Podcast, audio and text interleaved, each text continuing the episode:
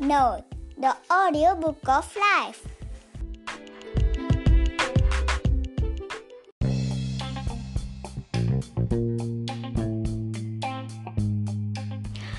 Hello வணக்கம் and welcome to rough note the audio book of life rough note பாட்காஸ்ட்டுக்கு உங்களை வரவேற்கிறேன்னா ரஞ்சிதா.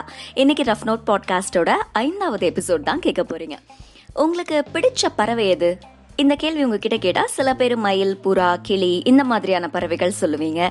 பறவை நோக்குதல்ல அதிக ஆர்வம் இருக்கக்கூடியவங்க கூழைக்கடா நத்தை குத்தி நாரை இருவாச்சி இப்படி பல பறவைகளை சொல்லலாம். யாராச்சும் எனக்கு வவ்வால் ரொம்ப பிடிக்கும்னு சொல்லுவீங்களா? எனக்கு ரொம்ப பிடிக்கும். அதுக்கு நிறைய காரணங்கள் இருக்கு. ஆனா இந்த வவ்வால் பெரும்பாலானவங்களுக்கு பிடிக்காம போனதுக்கு நிறைய காரணங்கள் சொல்லுவாங்க. ரொம்ப ஒரு அருவறுக்கத்தக்க பிராணியா இருக்கு. ஒரு பேய் பங்களால இருந்து வர ஒரு எஃபெக்ட்ல இருக்கு. ரொம்ப அசுத்தமானது நாற்றம் எடுக்கக்கூடியது. இப்படி பல காரணங்கள் அவங்க சொல்லிட்டே போவாங்க. ஆனா வவ்வாலினம் இந்த உயிர் சூழலுக்கும் பூமிக்கும் எந்த அளவுக்கு உபயோகமா இருக்குன்னு தெரிஞ்சா உண்மையிலே நம்ம எல்லாம் ஆச்சரியப்பட்டு போயிடுவோம்.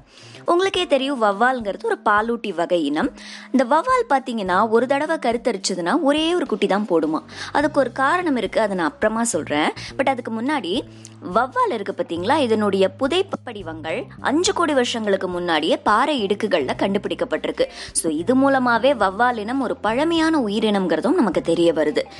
முதல்ல ஆரம்ப காலகட்டங்களில் பார்த்தீங்கன்னா இந்த சின்ன சின்ன பாலூட்டி இனமெல்லாம் இருக்கும் பார்த்தீங்களா டிஃபால்ட்டாகவே அந்த இனங்களுக்கு சறுக்கி பறக்கக்கூடிய ஒரு டேலண்ட் அதாவது கிளைடிங்னு சொல்லுவாங்க. அந்த மாதிரியான ஒரு டேலண்ட் இயற்கையாகவே இருந்திருக்கு. அந்த இனங்களை கொலுகோ அப்படின்னு சொல்லுவாங்க.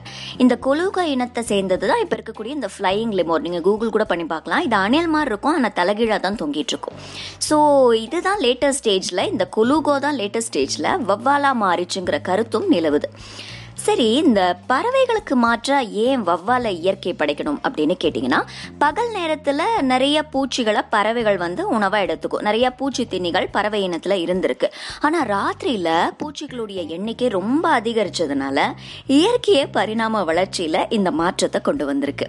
அப்படித்தான் வவ்வால்கள் உருவாகி இருக்கு அண்ட் நான் அப்பவே சொன்னேன் பார்த்தீங்களா ஒரே ஒரு குட்டி தான் போடும்னு. அதுக்கு என்ன காரணம்னு கேட்டிங்கன்னா இந்த கொலுகோ இனத்திலிருந்து தான் வவ்வால் வந்து அப்படியே மருவி வந்ததுனால கொலுகோ பாலூட்டி வகைனா வவ்வாலும் பாலூட்டி வகையாக தானே இருக்கணும். ஸோ அதனால முட்டை போட முடியல குட்டி தான் போடுது. ஆனால் அந்த அம்மா வவ்வால் கருத்தரிச்சுட்டு பறக்கும்போது குட்டி நாளுக்கு நாள் எடை அதிகரிச்சுட்டே போகும்போது பறக்க ரொம்ப சிரமப்படும் இல்லைங்களா? அதனால ஒரே ஒரு குட்டி தான் போடுமா? அதிகபட்சம் ரெண்டு குட்டி தான் போடும். அதுக்கு மேலே போடாத வவ்வால் அப்படின்னு சொல்கிறாங்க எல்லாருமே.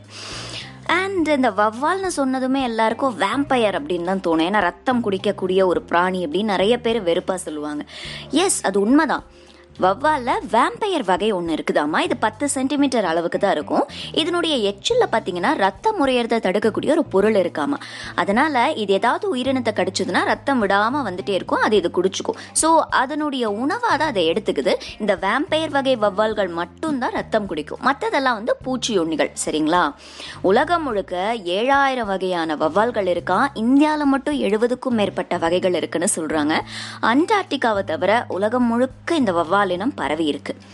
அமெரிக்காவில் ஒரு வருஷத்துக்கு இருபதாயிரம் டன் பூச்சிகளை உணவாக இடத்துக்கு தான் வவ்வால் இனங்கள். ஸோ இதுல இருந்தே நமக்கு தெரிய வருது இல்லையா? உணவு சங்கிலியில் எந்த அளவுக்கு ஒரு முக்கியத்துவம் வாய்ந்த இடத்த பிடிச்சிருக்கு இந்த வவ்வால்னு இல்லைங்களா? அப்புறம் இந்த போர்னியோ அப்படிங்கிற இடத்துல கொமந்தோங் குகை அப்படிங்கிற இடத்துல ஏகப்பட்ட வவ்வால்கள் கூட்டம் கூட்டமாக இற தேடுற அந்த அழகை பார்க்கறதுக்காகவே நிறைய பேர் அந்த இடத்துக்கு கூடுவாங்களாமா? அந்த ஒரு ராத்திரிக்கு மட்டும் தன்னோட இடைக்கு நிகரான பூச்சிகளை சாப்பிட்றத வழக்கமாக வச்சிருக்கு இந்த வவ்வால்கள் அப்புறம் நான் சொன்னது போல வேம்பையர் பேட் ஆகட்டும் பூச்சி உண்ணிகள் போலவே டான் பேட்ஸ்னு ஒன்று இருக்கு. இது வந்து இதோடைய நாக்கு ரொம்ப நீளமாக இருக்கிறதுனால பூக்குள்ளே இருக்கிற தேன் எடுத்து சாப்பிடுமா. பூந்தேன் தான் இதோடைய உணவு. ஸோ இது மூலமாக மகரந்த சேர்க்கைக்கும் உதவுது இந்த வகை வவ்வால்கள். பழந்தெண்ணி வவ்வால்கள் பூச்சி உண்ணிகள் பூந்தேன் உண்ணிகள்னு சூழலியல் பாதுகாவலர்களாக இந்த எல்லா வவ்வால் இனங்களுமே இருக்குது இதனுடைய முக்கியத்துவத்தை நாம் உணரணும் அப்படிங்கிற காரணத்துக்காக தான் ஐநாவோட கன்வென்ஷன் ஆஃப் மைக்ரேட்டரி ஸ்பீஷீஸ் அப்படிங்கிற அமைப்பு ரெண்டாயிரத்தி பதினொன்னுலேருந்து பன்னெண்டு வரைக்கும் வவ்வால்கள் ஆண்டா அறிவிச்சிருக்கு. அந்த ரெண்டு வருஷங்களை. ஸோ இது மூலமாவே வவ்வால்கள் எந்த அளவுக்கு முக்கியத்துவம் வாய்ந்தது இந்த உயிர்கோளத்துங்கிறதுக்கு நமக்கு தெரிஞ்சிருக்கும்னு நினைக்கிறேன். அண்ட் வவ்வால்கள் எனக்கும் ரொம்ப பிடிக்கும். சொன்னதுக்கான காரணமும் உங்களுக்கு தெரிஞ்சிருக்கும்னு நினைக்கிறேன். ஸோ இது வவ்வாலுடைய கதை மட்டும் இல்லைங்க. நம்ம அன்றாட வாழ்க்கையில் பார்க்கக்கூடிய நிறைய விஷயங்களுக்கு இந்த வவ்வால் கதை இந்த வவ்வாலை பற்றின இன்ஃபர்மேஷன்ஸ் எல்லாமே ஒரு எக்ஸாம்பிள் தான். ஏன்னா don't judge book by its கவர்னு சொல்லுவாங்க இல்லையா? நம்ம யாரா ஒருத்தரை பார்த்தா என்ன இவங்க இப்படி ரஃப் அண்ட் டஃப்பாக இருக்காங்க? இந்த சுச்சுவேஷனை இவங்க இப்படி ஹேண்டில் பண்ணிட்டாங்களே? பார்க்க கொஞ்சம் இப்படி இருக்காங்களேன்னு சொல்லிட்டு நம்ம சட்டுன்னு ஏதோ ஒரு அபிப்பிராயத்துக்கு வந்துடுவோம் அவங்கள பற்றி ஆனால் அவங்களுடைய அதர் சைட் பார்த்தா நமக்கு ரொம்ப ஆச்சரியமாக இருக்கும். இப்பேற்பட்டவங்களா இவங்க நம்ம ஆச்சரியப்பட்டு போயிடுவோம்.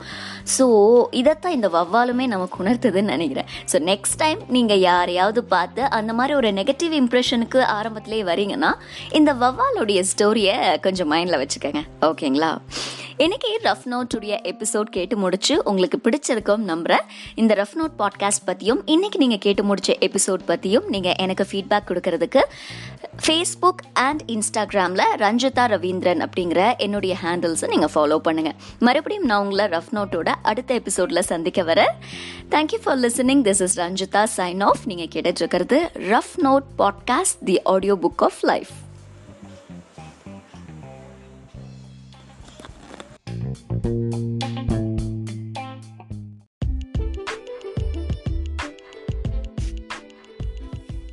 Note the audiobook of life.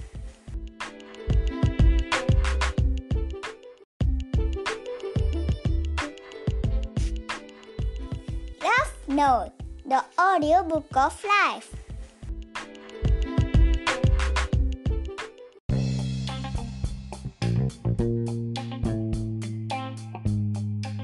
Hello வணக்கம் and welcome to rough note podcast rough note பாட்காஸ்ட்டுக்காக நான் உங்கள் கூட ரஞ்சிதா.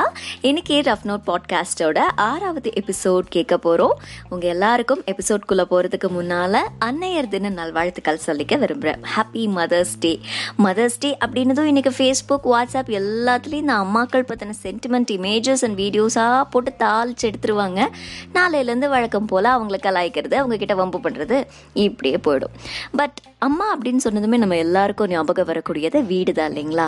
ஏன்னா வீட்டில் யார் இருந்தாலே இல்லாட்டியும் அம்மா இல்லாத வீடு கொஞ்சம் வெறுமையாக இருக்கும் அப்படின்னு சொல்லலாம். வீட்டுக்குள்ளே நுழைஞ்சதுமே அம்மா எங்க அப்படின்னு தான் ஃபஸ்ட்டு எல்லாருமே கேட்பாங்க.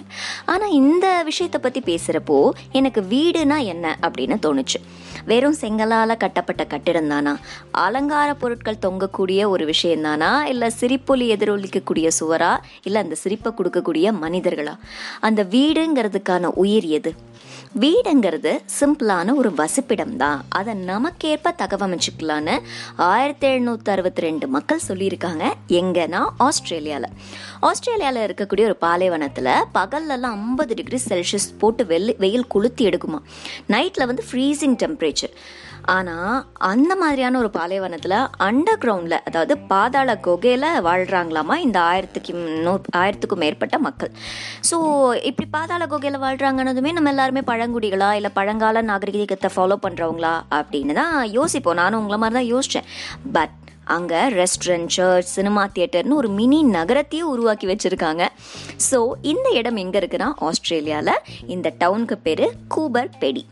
ஜிம் அண்ட் அவருடைய சன் வில்லியம் அப்படின்னு சொல்லிட்டு ரெண்டு பேர் ரொம்ப வருஷங்களுக்கு முன்னாடி ஆஸ்திரேலியாவுக்கு தங்கம் தேடி போயிருக்காங்க. பட் அப்போ அங்கே ஒரு வேல்யூபிள் மினரலான ஓப்பல் கற்கள் அதிகமாக இங்கே கிடைச்சதுனால சரி இதை நம்ம அதிக அளவில் எக்ஸ்ட்ராக்ட் பண்ணலாம் அப்படின்னு சொல்லிட்டு அங்கேயே கூடாரமிட்டு வசிச்சிருக்காங்க. பட் அந்த கிளைமேட் கண்டிஷன்ஸ் அவங்களால தாங்க முடியாததுனால நம்ம ஏன் நம்ம வசிப்பிடத்தை அண்டர் கிரவுண்டுக்கு ஷிஃப்ட் பண்ணக்கூடாதுன்னு சொல்லி அப்படி ஆரம்பிச்சது தான் இந்த கான்செப்ட் இப்போ பார்த்தீங்கன்னா அங்கே நிறைய பேர் swimming பூலோட private houses bar church restaurant sports club shopping centre அப்புறம் சுற்றுலா வரவங்களுக்கு ஹோட்டல்ஸ்னு ஏகப்பட்ட விஷயங்களை அந்த அண்டர் கிரவுண்ட் டவுனில் கட்டி வச்சுருக்காங்க. இந்த ஒவ்வொரு இடங்களையுமே அண்டர் கிரவுண்ட் டனல் மூலமாக கனெக்ட் பண்ணுறாங்களாமா இந்த வீடுகள் எல்லாமே நிலத்தடியிலிருந்து இருபத்தி ரெண்டுலேருந்து எழுபத்தி ரெண்டு ஃபீட் ஆழத்தில் தான் கட்டப்பட்டிருக்கு. மேற்பரப்பில் பார்த்தீங்கன்னா ஒரு நாலஞ்சு பில்டிங் தான் இருக்கிற மாதிரி தெரியும். பட் உள்ள அடியில் இப்படி ஒரு நகரம் இருக்குங்கிறது பெரும்பாலானவங்களுக்கு தெரியாதுன்னு சொல்கிறாங்க ஸோ இந்த கூபர் பெடி அப்படிங்கிற ஒரு விஷயத்த நிறைய பேர் இன்டர்நெட்டில் இப்போ வந்து சமீப காலமாக சர்ச் பண்ணிட்டு நேர்லேயே போய் அங்கே தங்கி பார்த்து அந்த எக்ஸ்பீரியன்ஸ் எப்படி இருக்குன்னு பார்த்துட்டு வராங்களாமா. ஸோ நெக்ஸ்ட் டைம் நீங்கள் ஏதாவது ஆஸ்திரேலியா போக சான்ஸ் கிடச்சதுன்னா கூபர் பெடி போய் விசிட் பண்ணி பாருங்கள் இந்த விஷயத்தை பற்றி நான் படிச்சுட்டு இருந்தப்போ அண்டர் கிரவுண்டில் வசிக்கிறது ஓகே அண்டர் வாட்டரில் அதாவது கடலுக்கடியில் வாழ்க்கை இருந்தால் எப்படி இருக்கும் அப்படின்னு வேற ஒரு வீடியோவும் என்னால் பார்க்க முடிஞ்சது. கிட்டத்தட்ட அதெல்லாம் கொஞ்சம் அதிர்ச்சியாக ஆச்சரியமாக இருந்ததுன்னு நினைக்கிறேன். ஏன்னா குளோப் அப்படிங்கிறது வந்து ஒரு எழுபத்தோரு சதவீதம் கடலால் சூழப்பட்டது. இந்த அண்டர் வாட்டர் ரியல் எஸ்டேட்டுங்கிற டேர்ம் எவ்வளோ அச்சுறுத்தக்கூடியதாக இருக்குல்ல? பட் அது எப்படி இருக்கும்னு சொல்லி விளக்குற மாதிரி அந்த வீடியோ இருந்தது. ஏன்னா அந்த அண்டர் வாட்டரில் வாழ்கிறதுக்காக மனித உடல் வந்து உருவாக்கப்படலை. ஏன்னா நீங்கள் கடலில் கிட்டத்தட்ட ஒரு நூற்றம்பது மீட்டர்ஸ் ஆழத்துக்கு போயிட்டீங்கன்னா அதாவது எந்த ஆக்சிஜன் போல் எந்த உபகரணங்களும் இல்லாமல் நீங்கள் நூற்றம்பது மீட்டர் ஆழத்துக்கு போனீங்கன்னா உங்கள் நுரையீரல் வெயின்ஸ் எல்லாம் சுருங்கி உங்களை அப்படியே கோமா ஸ்டேஜ் கொண்டு போய் கடைசியில் நீங்கள் இறந்து அப்படியே கடல் ஆழத்துக்கு போயிடுவீங்க. அந்த மாதிரி தான் இருக்கும். கிட்டத்தட்ட அதுக்கு ஒரு எக்ஸாம்பிள் சொல்லணும்னா ஒரு பதினாலு சிமெண்ட் ட்ரக் உங்கள் நுரையீரலை க்ரஷ் பண்ணுற மாதிரியான ஒரு வலி ஏற்படுத்துமாவா நூற்றம்பது மீட்டர் ஆழத்துலேயே. சரி அப்போ எப்படி நம்ம அண்டர் வாட்டரில் நம்ம வாழ்கிறது அப்படின்னு கேட்டிங்கன்னா அதுக்கேற்ப சில பில்டிங்ஸ் சில ரெக்கமெண்டேஷன்ஸ் எல்லாமே இருக்குது ஸ்டீல் கேஸ் அப்புறம் அண்டர் வாட்டருக்காகவே உருவாக்கப்பட்ட சிமெண்ட் இதெல்லாம் வச்சு தான் பில்டிங்ஸ் கட்டணுமா? அப்புறம் நம்ம ரொம்ப பேராசப்பட்டு நூற்றம்பது மீட்டருக்கு மேலெல்லாம் போயிடக்கூடாது. ஒரு நூறு மீட்டர் ஆழத்துக்கு போனால் போதும். அப்புறம் தட்பவெப்பம் காற்று வெளிச்சம் இந்த மாதிரியான லைஃப் சப்போர்ட் சிஸ்டம் எல்லாத்தையுமே நம்ம அந்த பில்டிங்குள்ளே ஏற்படுத்திக்கணும்.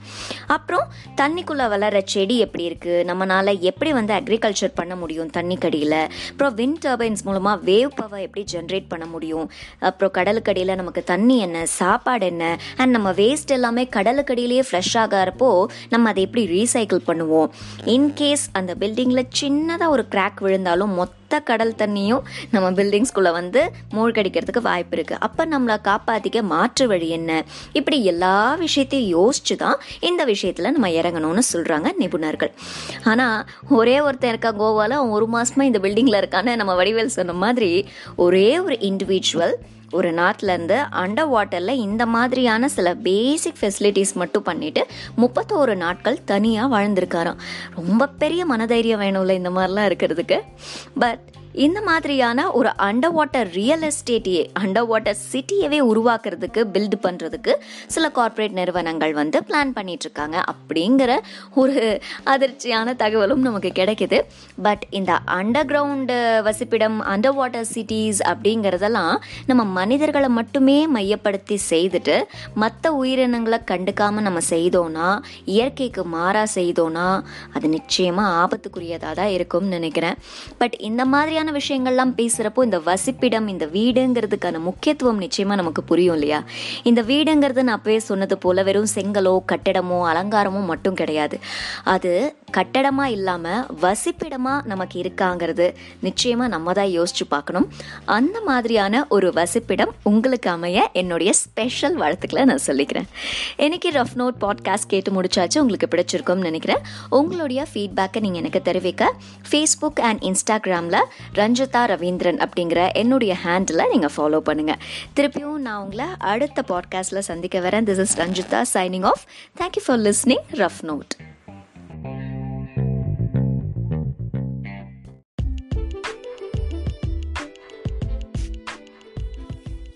Note, the audiobook of life.